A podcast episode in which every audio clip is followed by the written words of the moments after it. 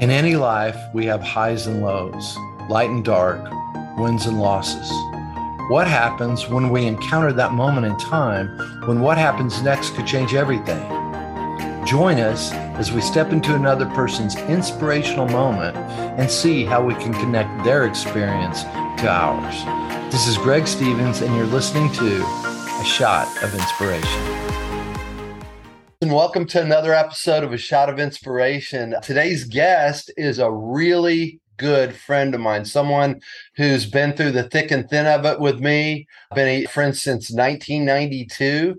I met him in Austin about five years after I moved here. We became fast friends, did a lot of things socially, eventually uh, ended up being roommates. And, but I've always been impressed with my guest because he is one of the smartest people I know in the realm of engineering and he has been a bridge engineer for years with the state of Texas, and he'll tell you a little about that. But his passion for bridges and developing and building bridges actually was contagious for me. I really, when I would see a bridge, I really didn't never thought about it. And then when I met my friend Dean Van Landuyt, he uh, worked for the Texas Department of Transportation in the Bridge Engineering Division. He did a lot of signature bridges in Texas. So you're going to get to hear and see a lot of those. I'm going to actually have some of those pictures up here. But I want to do, I introduce you to my guest. This is Dean Van Landuyt. Dean, how are you doing today? I'm fine, Greg. How are you? Good, good. Well, thanks for coming on. I it's one of the things I love about having my podcast now. I get to showcase uh, my really smart friends, uh, people who are much smarter than me, but also just a really good human being. And I'm glad you came on. I know this is a little different for you, but I wanted to bring you on and talk about kind of your career because Dean retired a couple of years ago and he's done a lot of different things for the state of Texas. And I'd like to introduce yourself, tell people kind of where you came from, how you came up through your school, you went to UT, uh, kind of walk us through how you became the bridge engineer here in Austin. Well, thanks, Greg. Uh, I like to say I uh, never really entered engineering. I uh, I never got out of it. You know, I started as a two year old and just uh, never quit, while everybody else gave up their blocks and their forts and what have you. So I always had a natural inclination for it. I was always the first one in for projects and the and the last ones out. So, uh, uh, but the the light really went on for me when uh, originally from Chicago, lived out in Massachusetts for a little while and moved to Dallas in high school. And I was sitting in a physics class and we watched a film on the building of the Alaskan uh, pipeline from the North Slope across the, the mountains and then and then down into southern Alaska. And I was absolutely fascinated by the difficulties and the challenges. And it was the first time I'd ever heard of any such thing as a structural engineer. I've heard of architecture before, but I, I really didn't know what my major was going to be. And I'd always done pretty well in math and what have you. But I remember coming home that day and it was pretty much sealed. It was like, Mom, Dad, I'm going to be a structural engineer. So it just, everything had, had come together at, at that time. So How I came old, to. How old were you at that time? I was uh, started my started my senior year, so I was about to turn eighteen. Okay. So, and did yeah. you know you were going to go go to UT at that time, or had you already uh, had you been looking at other places? So we had moved to Texas the year before, and I'd been on a uh, been on a, spring break previous six months. I'd been on a spring break trip with my older brother, and we'd come to Austin and we had rolled rolled in about 11 o'clock on a spring morning and the sun was shining and the birds were singing and uh, class was getting out and uh, and the west mall was alive and it took about two minutes to just fall in love with the campus and i just kind of knew i was going to ut and that's great. and then to come find out that they had one of the leading structural engineering schools in the world uh, just worked out for the best that's great. And uh, that's another thing. You're such a, a, huge UT football fanatic. I love that. I think you never missed a, a, game in college or something. Was that right? Yeah, I, yeah, and for uh, years years afterward, I, I did I did miss one game, and that that was the tech game my senior year. I had to take an all day principles and excuse me EIT examination, uh, eight hour examination uh, for engineering training exam. So I missed that, and then I missed one game in the '80s for a wedding. But uh, yeah, and that and uh, but those days, those days of not missing games are long gone. But yeah, so yeah, I I uh, was able to graduate in four years, and then uh, it, times were really tough trying to get a job. It was not unlike a couple years ago with, when the hiring was really tough. And uh, even though I had good grades and it was really difficult, so I asked one of my professors. It was the last week of school, my senior year, and I only had one job offer. It wasn't very enticing, and um, it was for a formwork manufacturing company, but I wanted to be a designer. And he said, "Well, why don't you, why don't you, uh, have you talked to Bob Reed at the Bridge Division?" I'm like, "What's the Bridge Division?" And he's like, "It's the Department of Transportation. Go, why don't you go talk to him?" So I made a phone call over there and he said, What are you doing at four o'clock? And I was like, Nothing. Got over there at four and had a job offer by 4:30 and asked if I could sleep at it, sleep on it. He asked, he looked at me like, What's the what's the matter with you, son? this is what you want to do. And called him up the next morning and uh, and then 32 years later, uh, you know, walked out the door. That's amazing. Well, now you did several signature bridges in Texas. Share with the audience what bridges they may have crossed over that were yours, kind of the big names. I know the last one you did before you retired was the 7th Street Bridge, which is was it PBS that did a documentary on that? Right, that's the uh, that's the arch, arch bridge where they wanted something uh, a little bit more aesthetically pleasing, a signature structure going between the museum district and downtown Fort Worth. Also did the uh, upper deck of uh, 183 elevated about 25 years ago, a large bridge down on the coast in Matagorda, as well as uh, US 281 over uh, Marble Falls. Oh, okay. So you did, I didn't realize are, you did the one in Marble Falls. Okay. Yep. So those okay. are the those are pretty much the big signature structures that I've done, and those take a lot of time for from planning and meeting with the locals to design and then all the way through construction and solving construction problems. Yeah.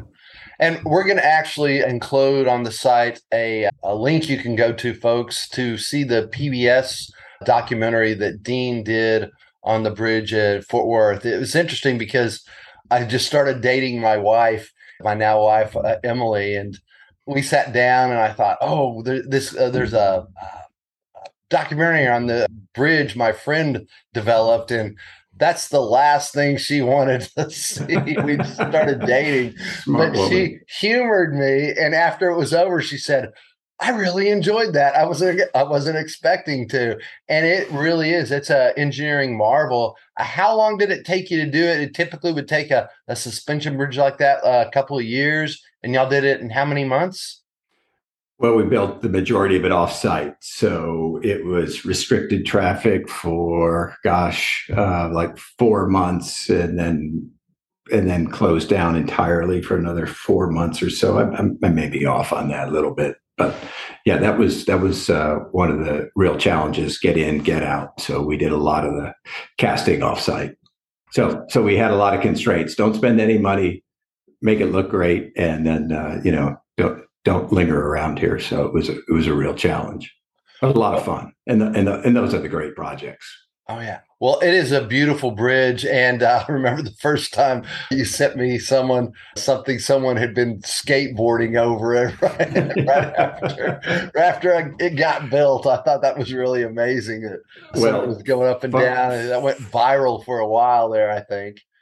Funny you should say that. I got a I've got a, uh, call from Los Angeles just a couple of weeks ago. They used this bridge in Fort Worth for inspiration of the new Sixth Street Viaduct in L.A. And I now I've never seen the movie Grease, if you can believe that, even though it came out when I was in high school. But apparently that bridge is used in Grease and a lot of other iconic films shot in L.A. But that has now been replaced, and they have the same type of concrete arches and it has been also climbed on by by uh, vandals and what have you, and uh, a number of other incidences, and it has just been co- a complete mess. In fact, they've already uh, allocated three quarters of a million dollars for remediation measures on a bridge that opened just last month, and now they're uh, they're having a lot of trouble. It's been such an attractant for people to come and be all over the bridge. So uh, uh,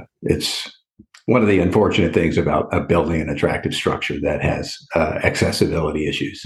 Well, I see behind you there's a column. If you could kind of move to the side and point that out, that was a 183 column, wasn't oh, it? Oh yeah, right. Yeah, right there. Yeah. Yeah, that's a European magazine featured an article that I had written some years ago for the bridge in here in Austin on the 183 elevated. And that was before we had put the superstructure on.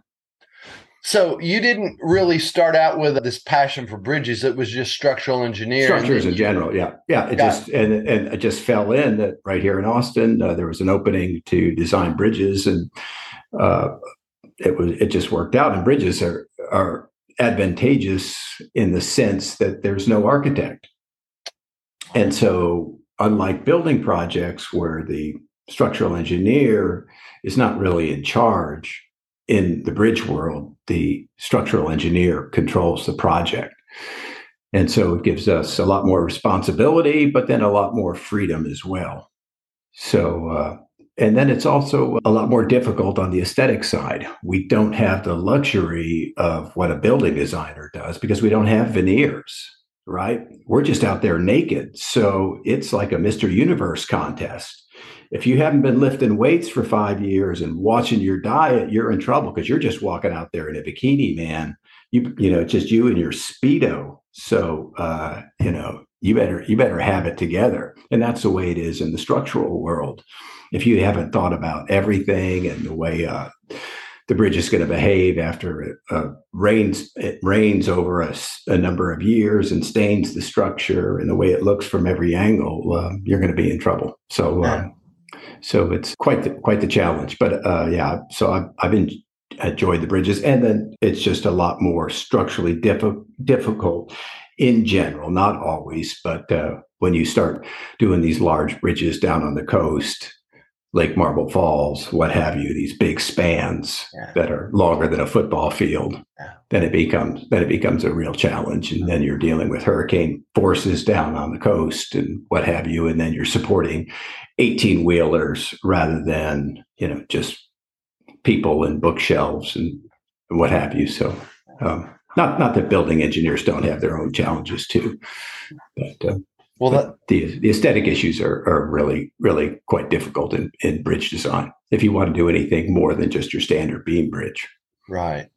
Well, I also admired when we first became roommates. You took was it about six months and you worked actually on site on the 183 bridge most engineers don't go out and do that but i love that you went out there you wanted to see what it really took do you think that helped you in preparing for that the bridge in fort worth that's what i've always wondered your experience being there boots on the ground being out in that hot uh, in that hot Texas sun, booting up and really doing the gritty work with the guys right on the ground, where most engineers would never do that. Do you think that helped you see things to design the bridge in Fort Worth? Most definitely, being out there on on the job understanding the problems that the contractors have that's a that's a thing the public doesn't understand and even design engineers don't understand is is the challenges that the contractor goes through. Give me a couple of things that no one would ever know that is so important about that. Give me an uh, example. I, I i think that one of the most difficult things is the fact that most of our work is going on under traffic so it, it never stops. So it's the equivalent of remodeling your house, uh, beginning or your kitchen, let's say, beginning in October and ending in February. Oh, oh, by the way, you're going to host Thanksgiving dinner. The kids are coming home for Christmas, and you're throwing a New Year's party. Okay you know the traffic doesn't stop. So there's a lot of those issues of dealing with traffic. And so you're yeah. moving constantly moving the traffic from one side of the project to another. And now you've got to deal with drainage issues. You've got to do grade the roadways in one way you know for this condition and then uh, another way for that condition and put some some inlet structures in or what have you. And you've got to move the cranes from one side of one side of the project over the other side of the project? Do you buy a second crane or rent a second crane, which are expensive, or do you just wait and then uh, you know move it over you know some weeks later and slow the project down? So these are all the difficult things that the contractor has got to got to decide. In, in, addition, I had worked on a concrete crew while I was in college, and then doing my graduate work at UT, I had worked in the lab, so I knew how to build forms and cast concrete. And then one of the great advantages of having worked at TxDOT is that we've got um, maintenance forces and we've got construction engineers that that we office with. So we're getting feedback in the field the whole time. So that was the beauty of working as a designer at TxDOT, whereas if you just work in private industry, which I do now on a part-time basis. I do work for a consulting firm here in town, designing the Waller Creek pedestrian bridges. Okay. Uh, one, one of the advantages is we get the constant feedback loop. So that that keeps us out of trouble. And then doing the maintenance, we also know what details don't work. Yeah. And so it's really a great benefit yeah. to the taxpayer of of Texas to have a, a design department, a bridge division with a, a well developed design section that has that constant feedback and constant communication because then the designs get refined and we get more durable structures every year. Well, that was what was interesting to me when we were when you were working full time. I always asked you why you didn't go into the private side because you probably make more money, and you were interested in the new technology. You said with University of Texas being right here, you had access to things that people didn't. Also, they let you play with some things aesthetically sometimes when private, they just want it to go up quick and uh, looking bottom line dollar. It was something that you could actually look at helping the aesthetics. You actually did talks, I think, on aesthetic bridges for different uh, cities and things. Uh, yeah, I remember you went to Europe a couple of times and spoke about that, didn't you? Well, I got an opportunity uh, early in my career to develop a more aesthetically pleasing bridge rail. People were getting a little bit tired of just this uh, slab looking bridge rails and they wanted to know if we could do something a little better. And I had uh, reinvigorated some of the old Art Deco style railings of the past and strengthened them and made them safer with today's more rigorous testing standards. And that was caught fire and used all over the, the country. And I really enjoyed doing it. One of the problems with our very sophisticated and advanced design techniques and structural systems that we have developed primarily in the 60s, 70s, 80s is is that it had been so well optimized that there wasn't a whole lot of opportunity for creativity. So once I got a chance to do a bridge rail, I really enjoyed uh, exercising those muscles. And then I took it a step further into working with bridges on the whole. And so that gave me an opportunity in the bridge division and TxDOT to improve, if you will, the appearance of some of our bridges. And so there was a, that opportunity there, and there was a need for it too. People were getting a little bit tired of some of the stale, repetitive bridge designs. But then there's the challenge too, because it costs a little bit of money uh, to improve things very much. So.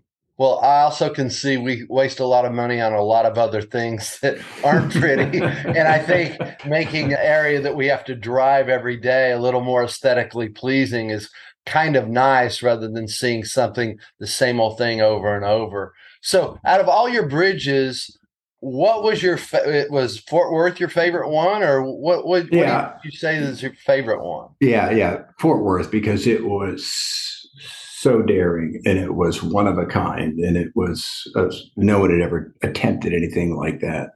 And uh, we came in at a good price. Uh, we got in, we got we got out, and there was uh, a lot of public support, and and the public really appreciated it too. So there was a lot of goodwill, and so it was really a a great caps, capstone to it. Well, you also helped career at TxDOT. You helped a lot of businesses by doing it so quickly having that because that's such a key for businesses. That's one of the big benefits of that rather you know 4 to 5 months rather than a couple of years having that shut down. The economy for that area really thrived because of it. What i thought was interesting was uh, Dean didn't just uh, work on bridges, he actually kind of designed his own home. And his home was actually poured concrete. So I'd like you to talk about you had a contractor on it, and then you finally kind of took over the contracting yourself because you are a bit of a perfectionist, which I do love and really uh, pay attention to detail.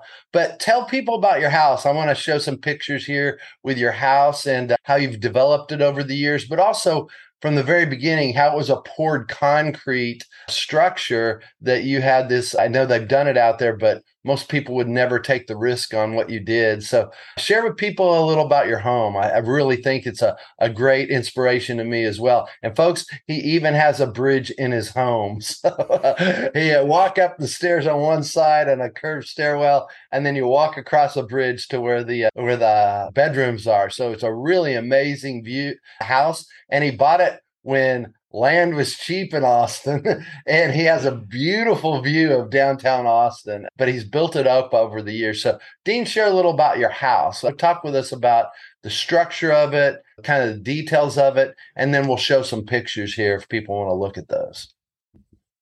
Well, thanks, Greg. You got most of the story right. I did hire an architect. Yeah. Okay. I found, yeah. I, found, I, found, I, found, I found a lot in 1996 while I was looking for a condo, but the, the, the laws in Austin were such that condos weren't being built in downtown, believe it or not. And so I resorted to buying a lot here down in Travis Heights. And then that's why I came to live with Greg. I needed to save some money. So he kindly rented out a room to me. But I hired an architect and he he worked in concrete houses. And it was a, a great relationship. He was very right brained and very talented except he didn't care much for details. So i had to redraw everything and we actually worked out work real well together. One of the things that he he kept doing is he kept messing up this beautiful layout with the stairs inside the house. So I asked him why he was putting the stairs inside the house, and he was like, "Oh yeah, yeah, let's put a stair tower out here." And so we got we got that. But but then I yeah he was the contractor too. But then he didn't really enjoy contracting too much, so we just shook hands and I finished building the house, and it turned out okay. And then I I had a little bit more confidence. So I wound up designing and building a garage apartment that's actually five different levels. It's split level three on one side, two on another. And so I've got that. And then there was a big gully on the property. And so built a 15 foot tall retaining wall on that and it filled the gully. And now I've got a pool and I don't know how many terraces on the property 15 so it's just a continual project and i finally got landscaping and a front yard in this spring so it's only taken 25 years but it's been a labor of love and, and a lot of fun so i've been enjoyed put, learning landscape design too so it's been a transfer of skills well, and that's just it on the on the landscape. you picked the hottest summer and the oh. least ah. rain. yeah, Finally, after 25 years, you got it perfect. And then yeah, right yeah. when you plant it, there's no water and it's the hottest summer on record. Yeah, so. yeah, yeah. Timing couldn't have been worse, but we're getting there. Yeah. But I, folks, if you get a chance, hopefully you've been seeing these pictures of a home. He just put the pool in about a year or two ago, wasn't it? Yeah, three years ago now. Three years ago. With COVID, everything's actually extended a little longer. But yeah, it's beautiful. I think you've got it really dialed in. But you can tell it has been a labor of love. You put a even your countertops. Tell a little about your countertops. I think they're so unique and different. Yeah, well, not not that different much anymore, but yeah, they're cast in place countertops throughout the house. And I actually made my own form work for some cast in place concrete balconies. I uh, took some details for some bridges that I had designed and recreated them and made the balconies that way. And so took some opportunities to personalize the house. That's awesome.